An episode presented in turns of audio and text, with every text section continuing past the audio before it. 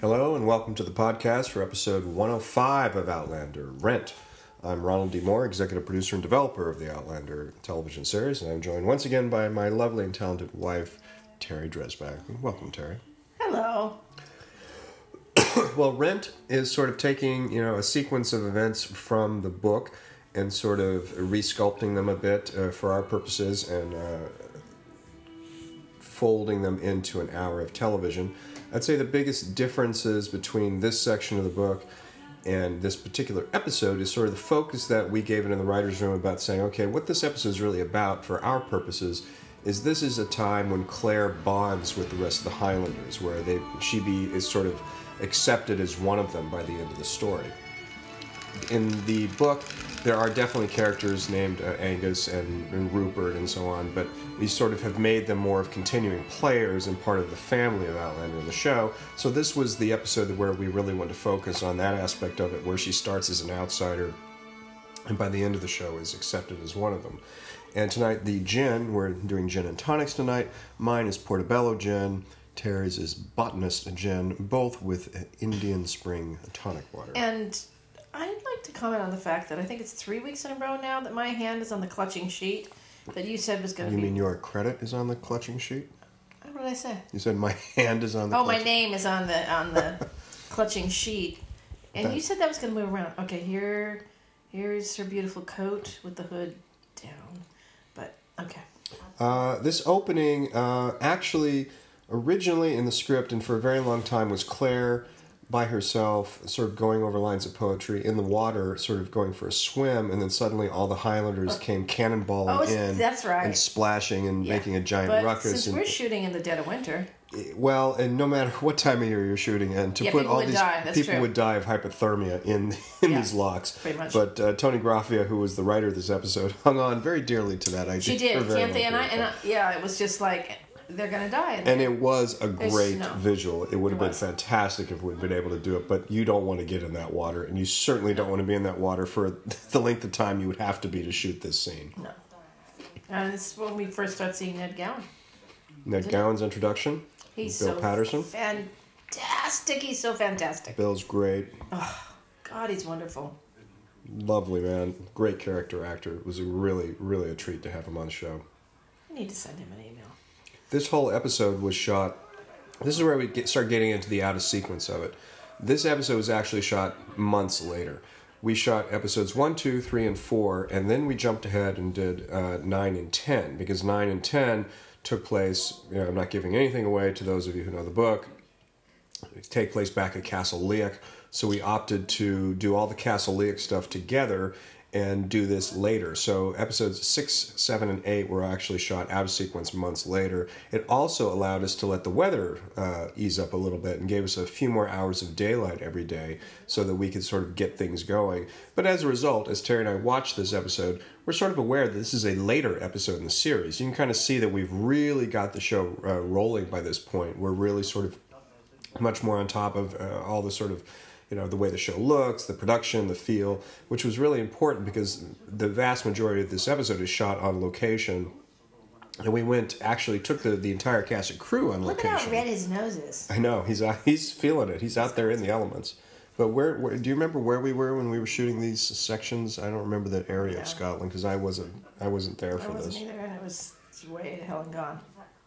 You know, it, he is is he's a he's a lovely character actor, but he's also well, it, it, by nature you can do amazing things with actors like this. I mean, he this coat was based on an ancient old coat that we'd found somewhere and loved the texture of it, and then then we recreated it. So what you see, we made look really really old and beat up, but it, it tells a story of a previous life, which you know Ned had. He was he was a a lawyer in a different life, and he ran away to join the circus, so to speak. But he still carries the rest of his life with him, and, and you really want to see that. You want to see the is that pot? Um, you want to see the difference between this life and and his old life in the same in the same location. I love this a little bit with yeah, smoking the pipe to help your asthma, which is so Yeah. counterintuitive, and yet it does actually have this sort of uh, ability to sort of open the passage. No, they smoking hemp. No, that this is thorn apple. Oh, right, thorn apple. Yeah. And yes, of Maybe I course, should we're, try that for and my we're- asthma. Well, we're encouraging smoking whenever possible. Oh God. But he's a bit of a dandy, and he's a bit of a, you know, he, he's, he's such a delightful, delightful character. I always loved Ned Gowan in the books. He's just really one of my favorite favorites out of the whole bunch.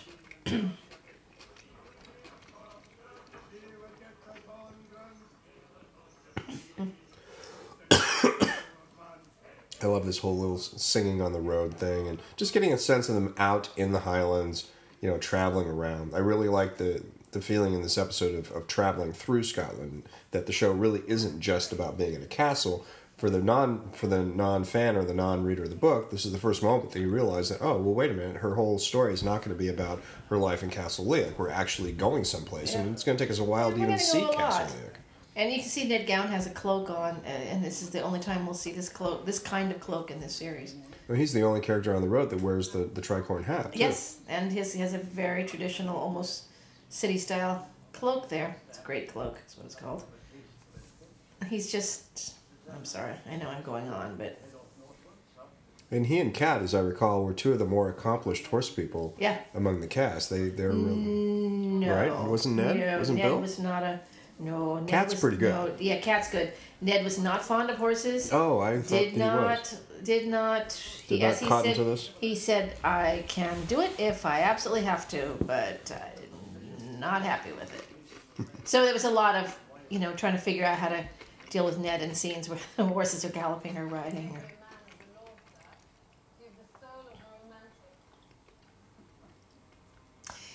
you know, it's funny. I, you know, like a, like so many fans, I have pictures in my head of who these characters are, and I think out of everybody, Ned is the one that is the truest to Really? the picture I always had. Yeah, I think I'd agree with that. And that's very close to how I pictured him from the book. There's one of our stag shots, of course, from the main title that you see every week. I remember coming to this particular location with you and with our daughter, Mm-hmm. Who was visiting on her spring break. Your first dance set. Yeah. Now, a, a little beat I want to play there is you notice how Cat's wrapped in a cloak, but everybody else is not particularly dressed any differently than they would anywhere else. One of the things that you notice when you're when you're here in Scotland is that you know if you you see people coming in and they're wrapped and huddled in coats, unless they're actually Scottish and then they're wearing t-shirts and shorts. Um, you know, there's a there's a sense that she's again um, from another place and she's cold. They're not. Angus is not feeling the cold. That's a lovely treat. Yes. It's a real rabbit. Would you like a rabbit? All the food is usually real in this Mm-hmm. particular show, which is kind of unusual. Again, our our uh, set set decorators are incredibly meticulous, and we have so they have somebody that they hire who specializes in period food to make sure that it's always correct. I wasn't offended by the rudeness of the joke or squeamish over the fact that my dinner looks like a shriveled Easter salad. Nor was I too dainty to sleep on a pillow made of stone.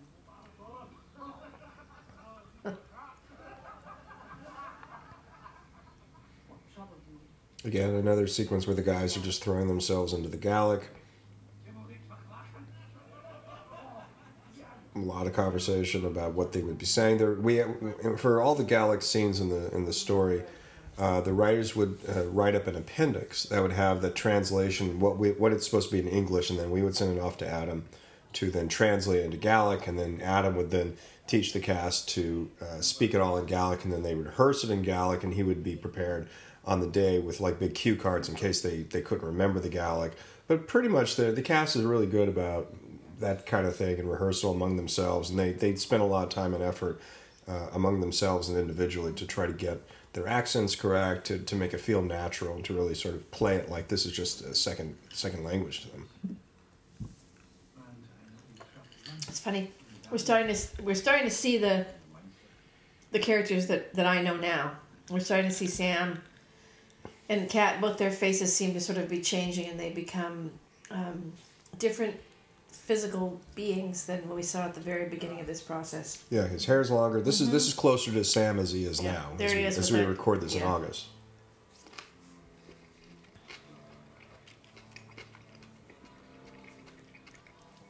This is uh, this location is a village. Newtonmore. It's a yeah, and what's the name of it? Newtonmore. Newton Moore. It is a historical village. It's maintained, and they have reenactors and people. It's an educational place. It's a great tourist facility. You can go there today, and they maintain the sort of Highland culture and way of life. And they were kind enough to let us come in and use it as, as a location for the show, and it gives it an enormous amount of texture. Oh, it's it's fantastic. It was it was really extraordinary to see um, our cast and our extras in this environment. Yeah, please go if you're visiting Scotland. Go to this place, and you'll learn a lot about uh, the Highlands and Scottish culture, and really how things were done. And they're, they're wonderful, wonderful uh, people.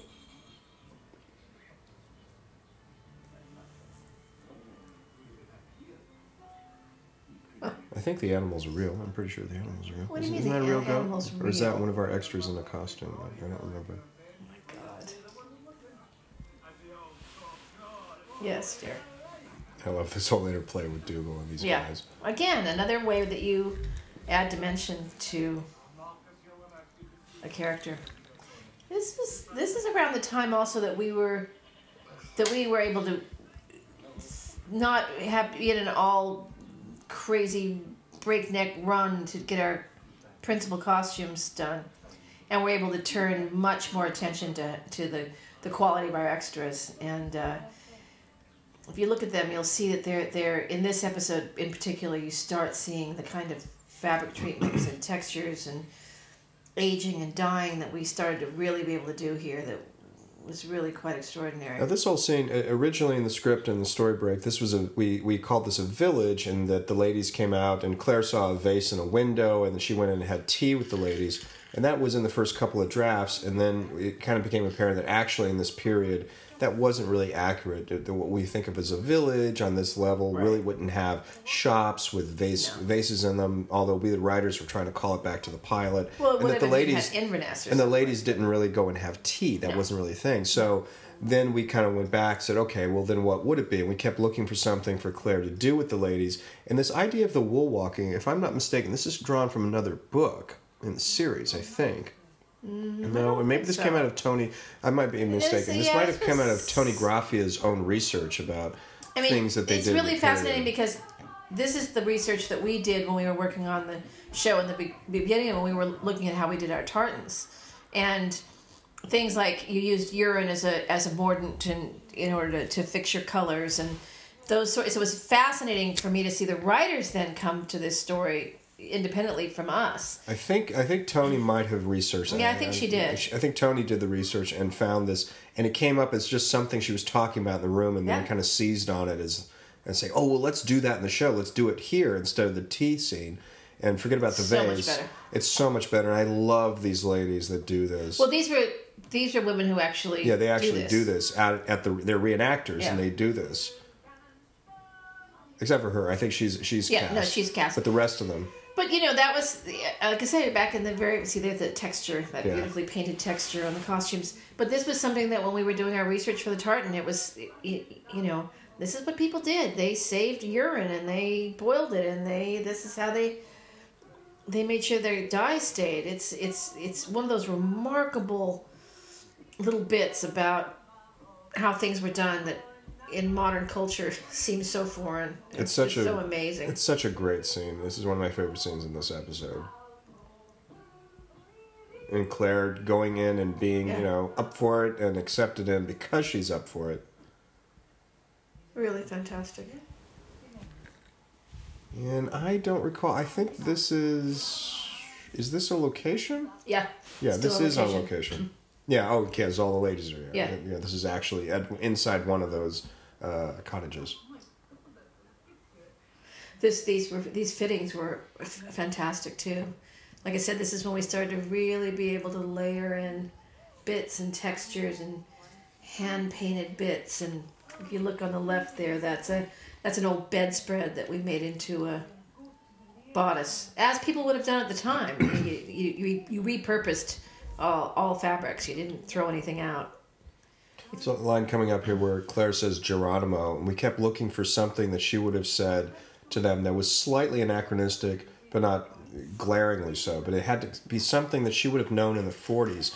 And Geronimo, as something that the paratroopers said as they jumped out of airplanes, Yep. was something from the 40s, so that's how we, we, we cottoned on to it. I'd like to go there. Nearby. Know, look at her sleeves. It's just remarkable. The real baby going, Why am I on camera? what am I doing here?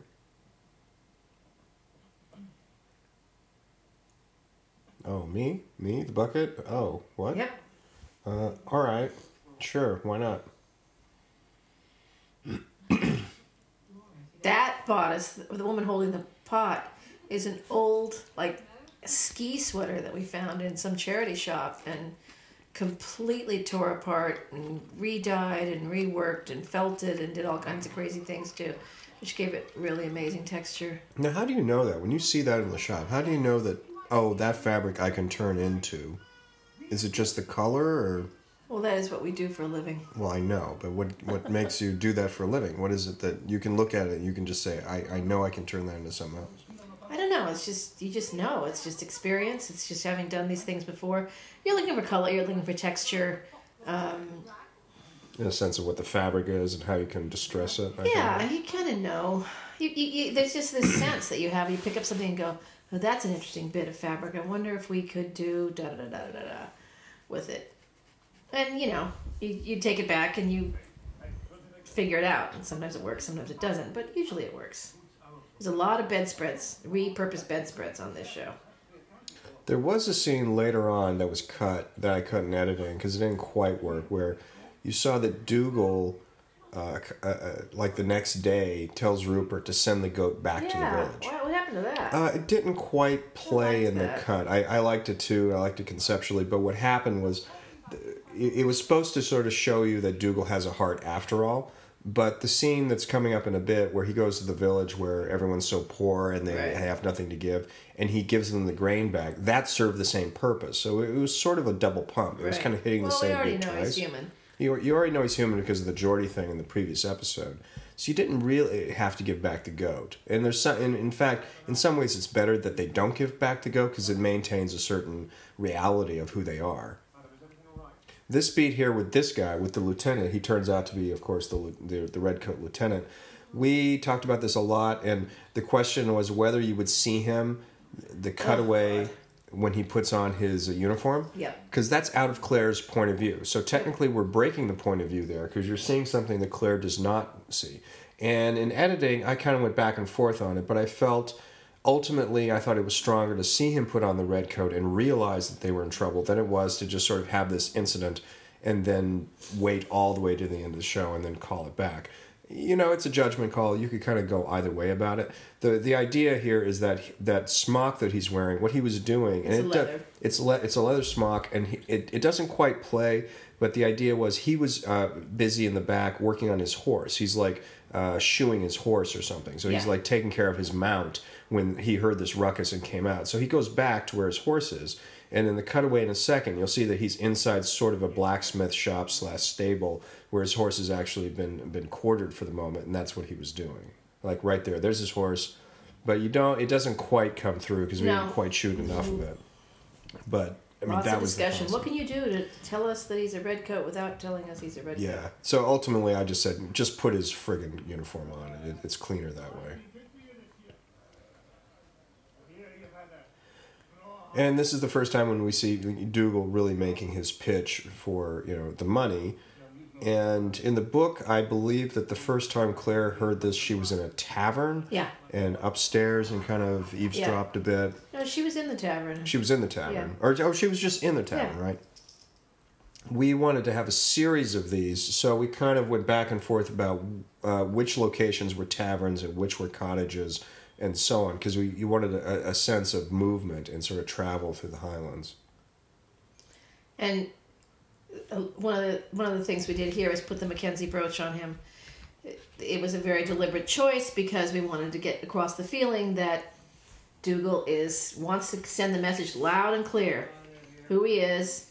He what he has to say is important and should be listened to. And Mackenzie brooch was one way of doing that. It's the only time we see it in the show, really, Really? except for the gathering. Uh huh. Really? That brooch? That's the only time you see it? He doesn't wear it. I know he has regular that. He, basis. has that other one I know, Yeah. but this is one of the. Yeah, because Oh, this is this is something he pulls out for special occasions, and this is a special occasion.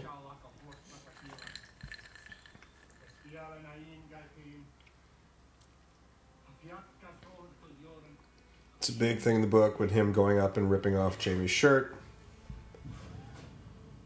which meant that Jamie, for some reason, had to be wearing just shirt sleeves that day, as opposed Yeah. to his waistcoat and, And his those are coat. the, those are the bits that you just you know again as a costume designer you go, but he wouldn't actually be doing that. But we do a lot of ripping of fabrics and ripping of clothing that wouldn't actually happen. I mean, to to, to rip open a, a 18th century a woman's 18th century bodice with your bare hands, hmm, kind of an interesting thing to do. Oh yeah, these are But- tra- it, they're kind of film. It, it's kind of conventions and in film and TV. Yeah, and it's just, but it's not just in this show. It's in a lot of shows. Oh, yeah. And then you just reach up and tear it off, and you're like, um, that's seven layers of wool and boning and laces, and it's well, the whole term so- bodice ripper It's just implies that you can rip a bodice really easily. You cannot you rip really a bodice easily, and if you do, then there's four more layers underneath that.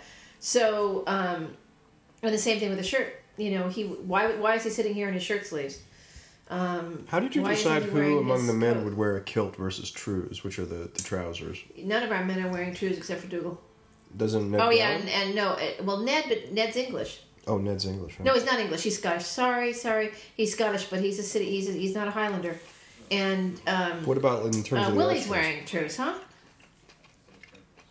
What about the extras? How would you decide how many wore kilts versus The trews? majority of them wore kilts. Trews were often worn by the wealthy because they were worn to wear on horseback. Because, as you can imagine, being on a kilt, being on a horse in a kilt, could be a little dicey. But if you're wearing trews, you have protection. So, um, it's something. But the wealthy were the ones that owned horses. So that's that's where that goes. Okay.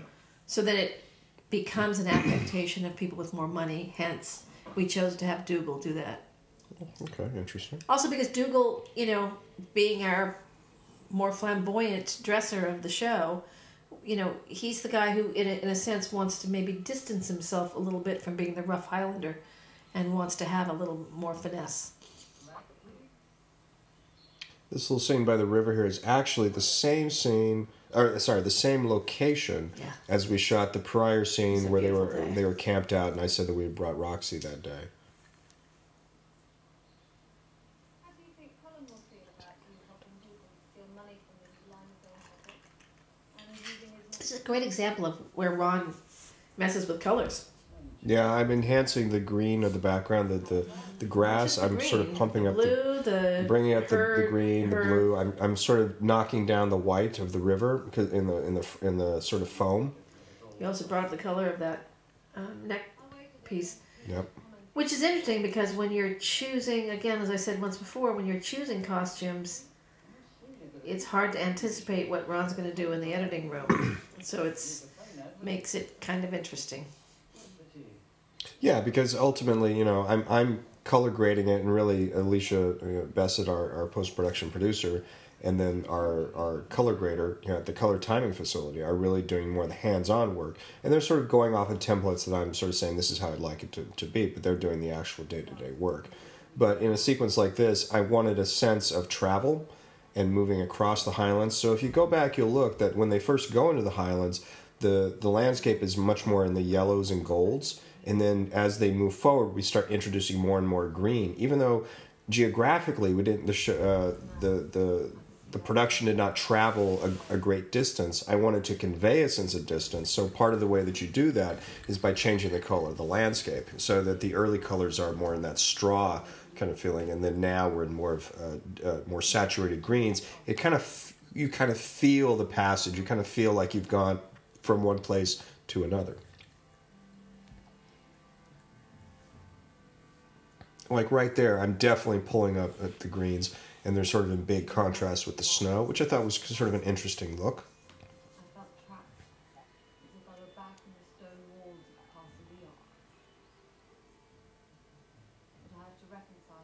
To live the rest of my life among strangers.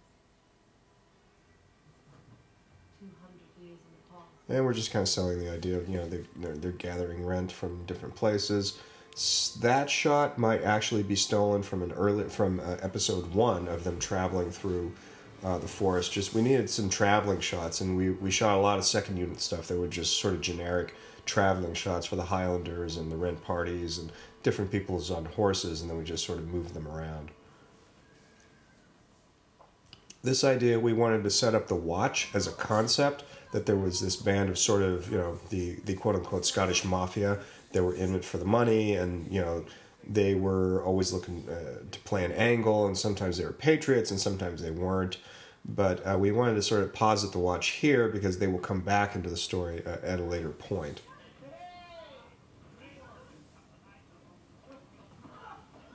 Why burn the house? And yes it's real i love the way ned gowan's hat keeps flapping in the Oh. wind up there that tricorn hat Well, you think it's just going to take off any second? Well, it's so funny because I don't expect those flaps to be oh, Yeah. independent. I thought they would have been pinned or something, and it's just it's it's fun to see that they're actually flaps that kind of Yeah. have a little bit of life in the in the air.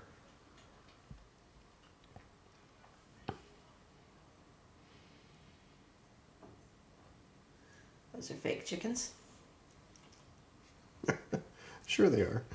Sure, they are, dear. No animals were harmed during the filming of this production. I suppose that's patriotism as well.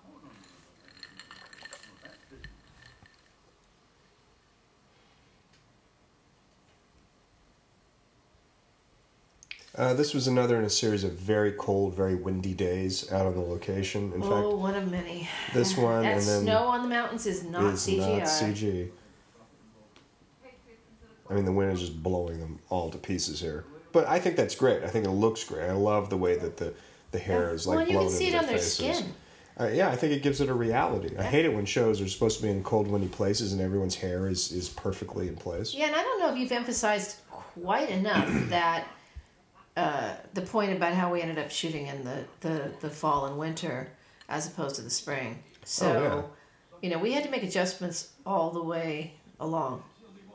And you don't want to you don't want to pretend that it's spring and summer when it's winter Yeah. and fall. It's it's not going to read right. It there it won't be true. People are going to look cold. They Yeah. will be cold. Well, that was why I shifted the season from the book because Yeah. the book was going to take you from the spring into the summer, and there was no way we were going to convey you know Scotland in the winter for summer. So you might as well just embrace the change in the story.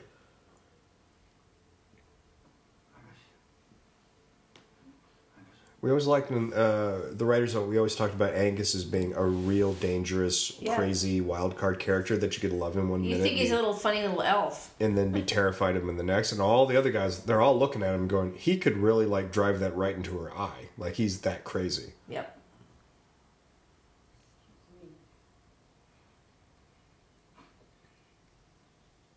A lot of spitting in this show. Yeah, Rupert. Something to wrap your hands around other than the scotches.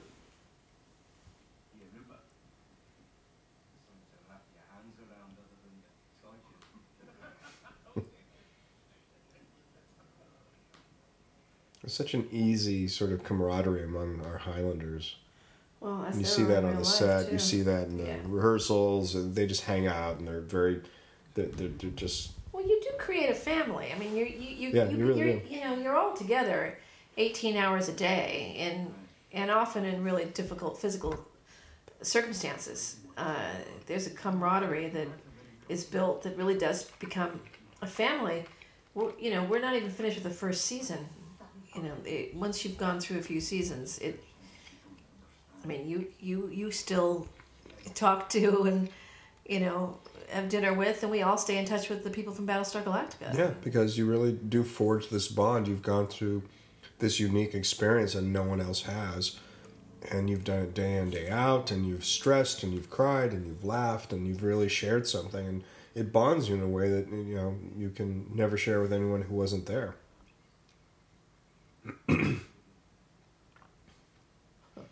this is the scene I was talking about earlier, where It's Sam. you kind of I know with the knife. Sam's always playing with that knife. He's always spinning that knife on the palm of his hand, which I It's a would nice think would be painful. Wouldn't that hurt? Not necessarily. But yeah, this is the scene where Dougal we we see that he has a heart and he's you know he takes mercy on these people, and you know he he, he feels the pain of you know the people on the Mackenzie lands.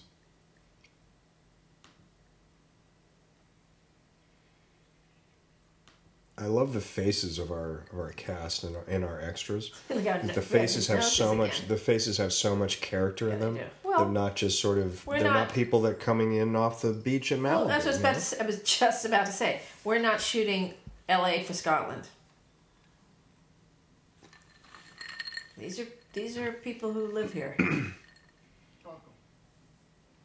Like this guy. I love this guy. yeah, he's great. Those eyes, that face.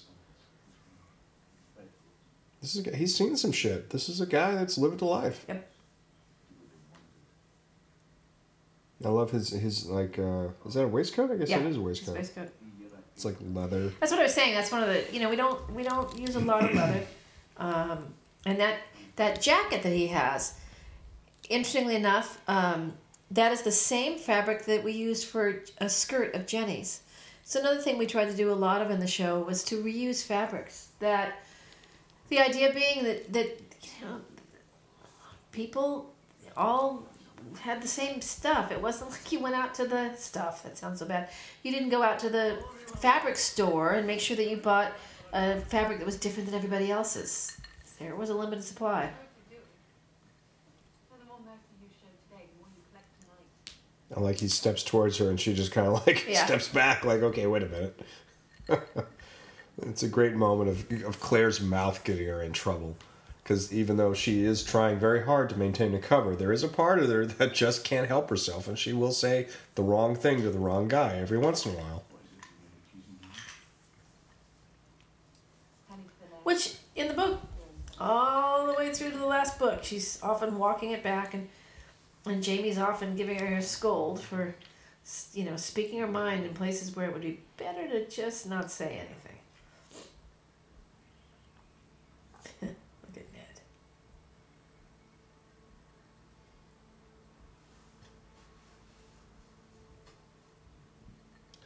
a lot of discussion on this on this sequence of how you know how we would detail out the history here because you know there's always this fear about well you don't want to give the audience a history lesson you know oh my god do we have to give the audience a history lesson? Do, you know how much do we have to tell them? They'll get bored. And i just sort of always feel like you know what the audience is smart they want to learn things they want to know what claire knows they want to figure this stuff out. So i just sort of kept saying look it's all right. We're going to be able to do this in a succinct fashion. We just do a single flashback to Frank and, and Claire and the Reverend Wakefield, and I'll give you a little, uh, just enough of the Jacobite backstory that you're going to understand it. But it's okay. We'll we'll take a few minutes here and give you, you know, a small history lesson because God forbid that the audience, you know, understand history. You know, long live the Stuart. And you know, one of the things that's important to understand about this period, and that Diana is always, you know, at pains to to remind us of, is that the Jacobite movement is not about a free Scotland. It's not about the idea that Scotland's going to become free. It's it's about the succession to the throne, To of, the throne of of England. England. And the Stuarts as the, the out the exiled monarch trying to regain his throne. It was all about King James trying to come back and retake the throne from King George II, one of the Hanoverian kings. And it was it was about succession. And yes, did the Jacobites think that maybe in some reality that that would lead to an independent Scotland? Yes and no. There's various historical debates about that idea, but it's not well, the and then the fundamental. Highlanders, you know, just wanted to be left alone. Yeah. And they were, and, and it had a lot to do with Catholicism Sure. and Protestantism. So it was a much more complex. So in the show, we tried to not make it all about that. This is about a free Scotland. It is about restoring the Stuarts, Well, the rightful king, of, rightful king of England, by their lights to his throne. That sweater, or tank as it is known here, was a wonderful You call it a piece. tank? Yeah, you call it a tank here. Um, it uh, it's it's a lo- it's a lovely piece. We had it we had it knit, um, and it it's very much of the period, very very much a '40s piece, especially in the UK. I love this because this is the first time we see Claire. I don't know if you noticed this. This is the first time we see Claire wearing the any of our tartan. Oh yeah, you're right.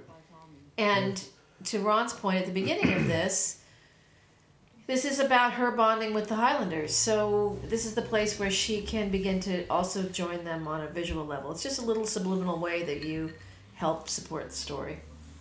This was a key moment in the book where Claire overhears the argument between Dougal and Jamie. In the book, I think she was in Yeah. a tavern and went outside, but here Oh yeah, yeah, and but they're camp. arguing outside. But it didn't seem to matter. It's like it's fine that they're in a camp.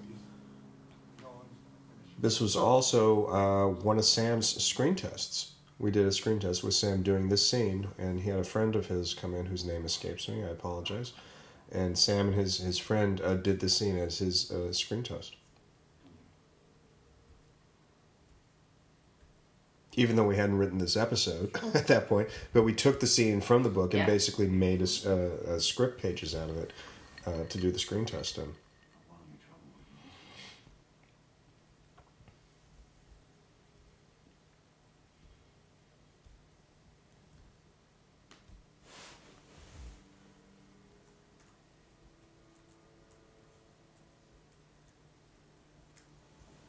Always love this scene in the book.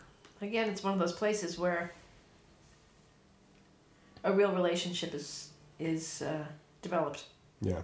Oh, it's a key moment for the two of them. It, it, it has one of those uh, Jamie hitting the tree, which I never really liked, but I said, all right, we'll just do that. Just never believed a guy would hit a tree. I was always like, really? He hits a tree? Okay, we'll just go with it. But her insight into him, her understanding of the politics and the, the family complications, you know, Yeah, and Which him seeing that she understands and it, it's a key moment in the development of, of their relationship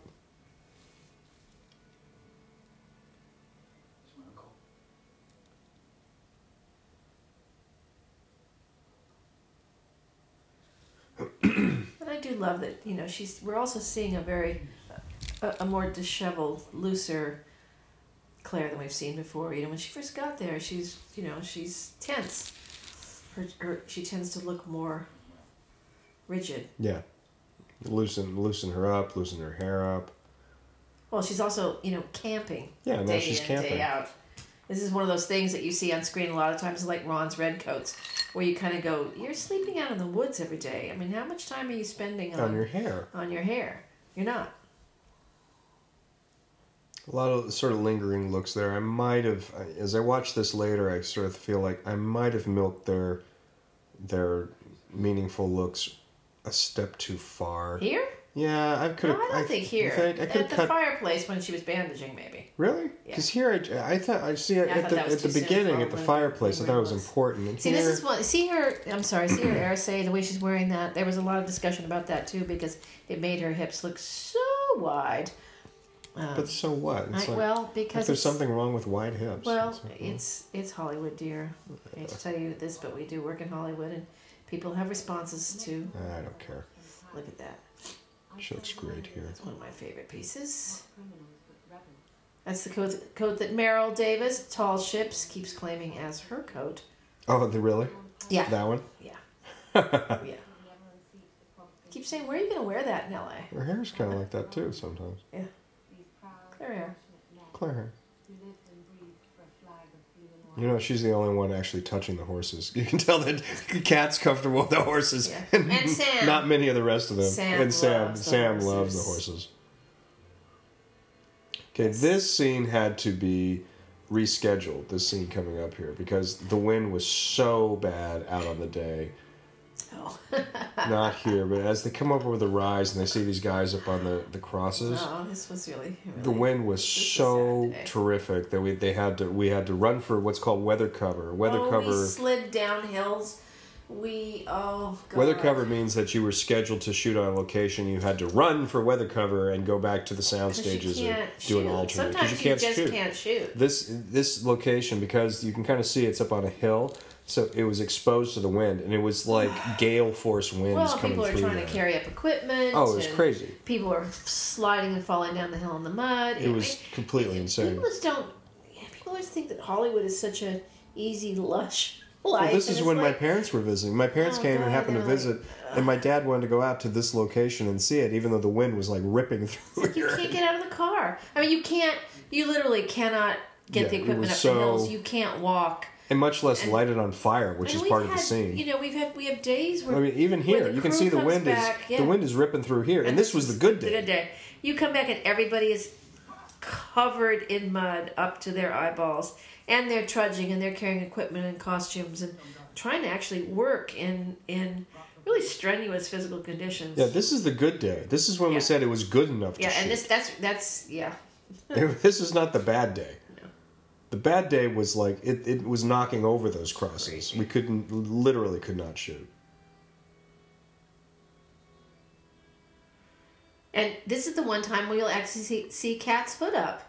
Because suddenly on that day, it didn't matter that she had a hood up and was covering her face. It was cold enough that everybody was okay with it. I don't know how Ned's tricorn stays on in that wind. We stapled it to his head.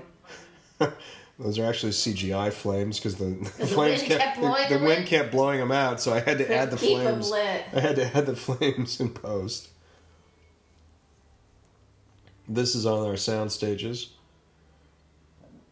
And that was really funny is everybody's very, very, very grateful to have those those warm woolen clothes when we're outside. Yep. Then we get into the sound stage where it's a billion degrees. It's so hot in there, your eyeballs are frying, and everybody's trying to take off their clothes. Oh yeah, like, everyone "No, starts you're- saying, you know, I you think don't my think my character, would actually wear my that coat character would actually scene." be in shirt sleeves in the I don't scene. think he'd have his kilt on. It's like, really? But you know, yeah, no one ever asked to take their coat off outside. um, but eh, but legitimately, it is boiling Oh, hot, hot. and they're wearing gets really five layers of, of of wool, and and it it's it's hot. So you go from freezing to boiling. Now, this set is kinda actually a redress of Claire's apothecary.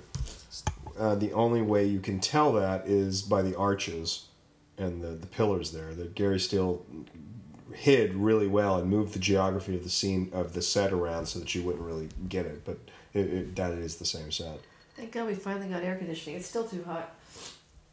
Uh, this is also a key moment from from the book of Claire getting up in the in the middle of the night and, and tripping over Jamie outside the door. It's a very it's a very memorable scene to fans of the book. And notice how she's sleeping in her clothes. The reason why I did that, even though it's not something we see on screen so much, but as a fan, I remember that when they get into this tavern and Claire's looking at the bed and you know it's filthy and she's she's she actually sleeps in her cloak um, Oh, because the bed's so filthy. because the bed's so filthy and you know she doesn't want to she doesn't want to expose yourself. So that's why she's still wearing clothing. Oh, this is so great. Although in the book she goes literally sprawling and they bang heads. We decided not to do it because she did the exact same thing in the Gathering episode, and that was literally last week. So instead of her doing it twice, it was like, okay, she just kind of trips. And And there's my boy sleeping in his tartan sleeping bag. Yep. And you care over much for such attentions. The events of today, that was anything feeling very kindly towards an Englishman. We very carefully calculated that she could take. I think it was.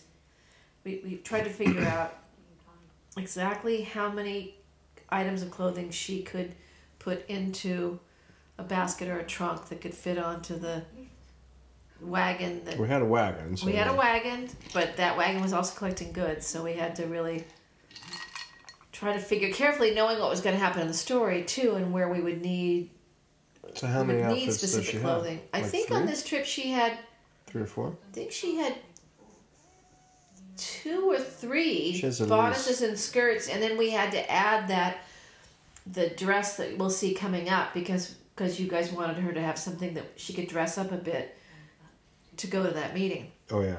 that's coming in, um, and and that kind of threw a hitch in it because she didn't know she was going to dress up. So you have to try to find ways to fudge it in there so it's believable to the story. But yeah, I think she has two outfits with her. Three, if you count the special dress.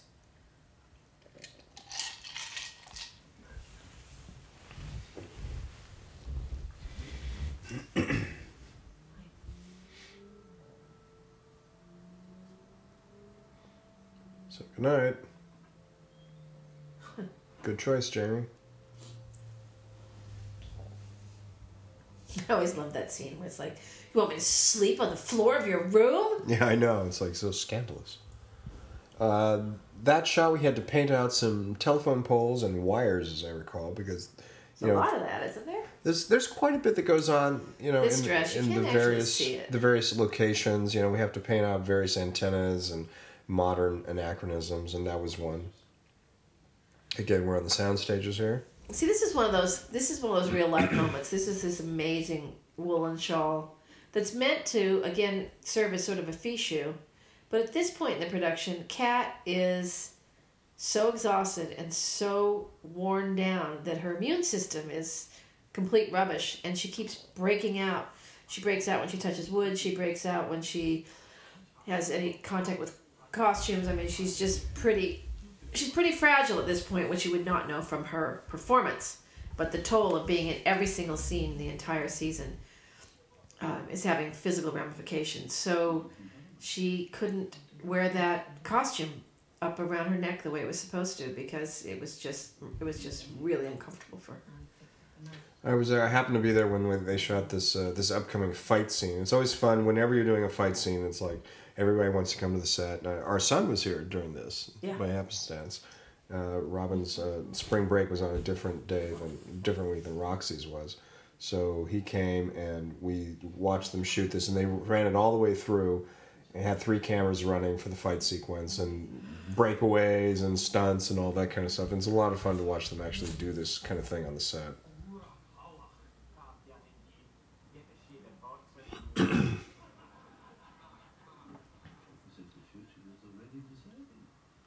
We always like this in the writers' room. The idea that she's negotiating with Ned, or not negotiating, she's trying to convince Ned, you know, to give up the Jacobite rebellion. At the same time, there's this other thing happening. So it's one of those great scenes where you have more than one thing happening at the at the same time, which is always really interesting when you can sort of build those layers of tension into any sequence. It's very difficult to find actual 18th century clothing, and certainly 18th century clothing that fits 21st century century people. But you can find 18th century glasses, which is what Really? he's wearing. Yeah. Yeah. Those are vintage.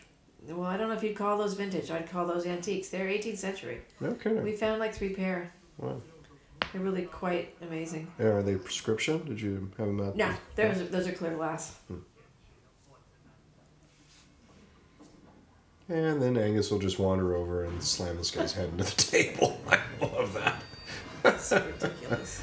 You know, when we were talking about stunts with uh, Dom, our, our stunt coordinator, I just I said that the important thing stylistically for the show was that Like it's like an old western. yeah, no, that the fights look just messy and not super choreographed, and that no one was kung fu fighting, and it wasn't like overly stylized. I wanted it to just be kind of dirty and people falling. and- brawl. It's a brawl. It's they're off balance and kind of like throwing themselves at people more than they are. Sort Well, of. it's you know, it's like when ow. Just that, just like throwing the guy into the wall, It's like you when know. you see schoolyard kids fighting and they just Yeah, like just- grabbing at each other and throwing. They just grab and throw punches wildly. I love this little thing right here where she, you say, "Oh my cheek," and oh, oh ah. Such crybabies. I've tended to six-year-olds braver than you lot. An excuse for a fight. You with the excuse. I think I was wrong earlier uh, when I said that this is the a redress of the apothecary. I think now that I remember correctly, this is this is not the apothecary. No. This is upstairs. This is like a, a second story of. Uh, no, it's actually elevated on the set because we had some taverns that were. Th- this is a redress of part of the Great Hall that has a second story because Oh, Gary designed right, Gary right, Steele right. designed it to sort of have a second story. So we did this whole thing in the tavern up on the second story because there's like a, a, a lower story down below. Because I kind of remember climbing up to the set to have to go see the fight, and this is the aftermath of the site. But it does have similar kind of archways in it than the apothecary did. Again, the location we're painting out a whole bunch of anachronisms there on the on camera left up in the sky.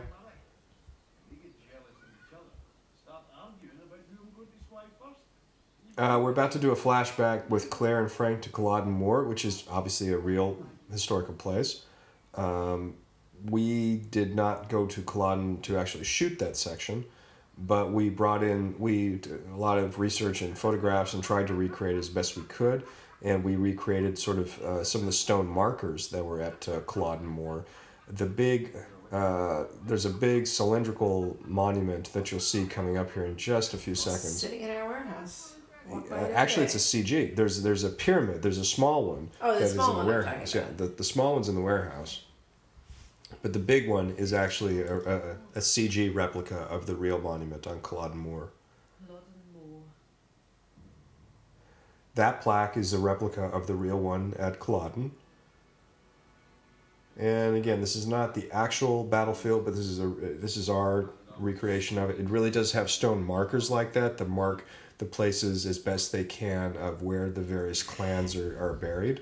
This is one of those points where everybody was having a great discussion about what should they wear when they're out. That's the, the monument. That's the that's a replica of the monument, but that's actually a CG replica. But everybody's talking about what should they wear out in the moors? What should they wear to keep their feet dry?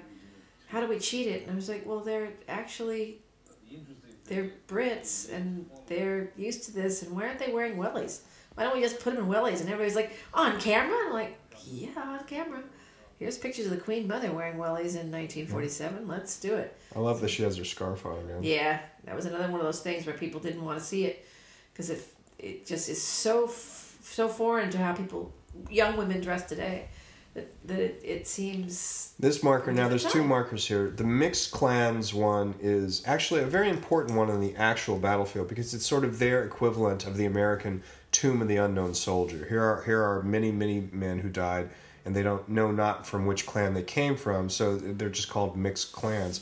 The second marker, the one that says Clan Mackenzie, is not on the actual battlefield because the Mackenzie clan didn't formally participate, but I felt that part of our story is connecting Claire and the Mackenzies to the events that are going to happen in Culloden Moor. So I said, yeah, you know what? Let's put let's put one that says Clan Mackenzie there anyway, because I thought it was important for our for our fictional story that Claire and the Mackenzies, and you, you sort of understand that she's realizing, oh my God, these men are all doomed to and die. again those are the choices that you Yeah, that that's you just it's it's it, it wasn't a mistake. It was like a, a choice. I said, okay, I, I get it. I know it's not really there, but it could have been. but I, I think for our story, it's important that it is there. I like this little bead of Angus coming and helping her with the. It's a tiny little thing that sort of says volumes because it says that she has been accepted. That he's going to go over and help her with something now.